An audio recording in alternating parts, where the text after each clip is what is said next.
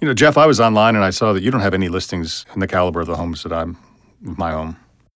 You don't see any, a bunch of our other listings that we have in this caliber of your price range. You know, you're right. I don't sell a lot of homes in your price range, and that's exactly why I'm here tonight. You see, my company sells homes in this price range, and we have the experience and the market reach that you need.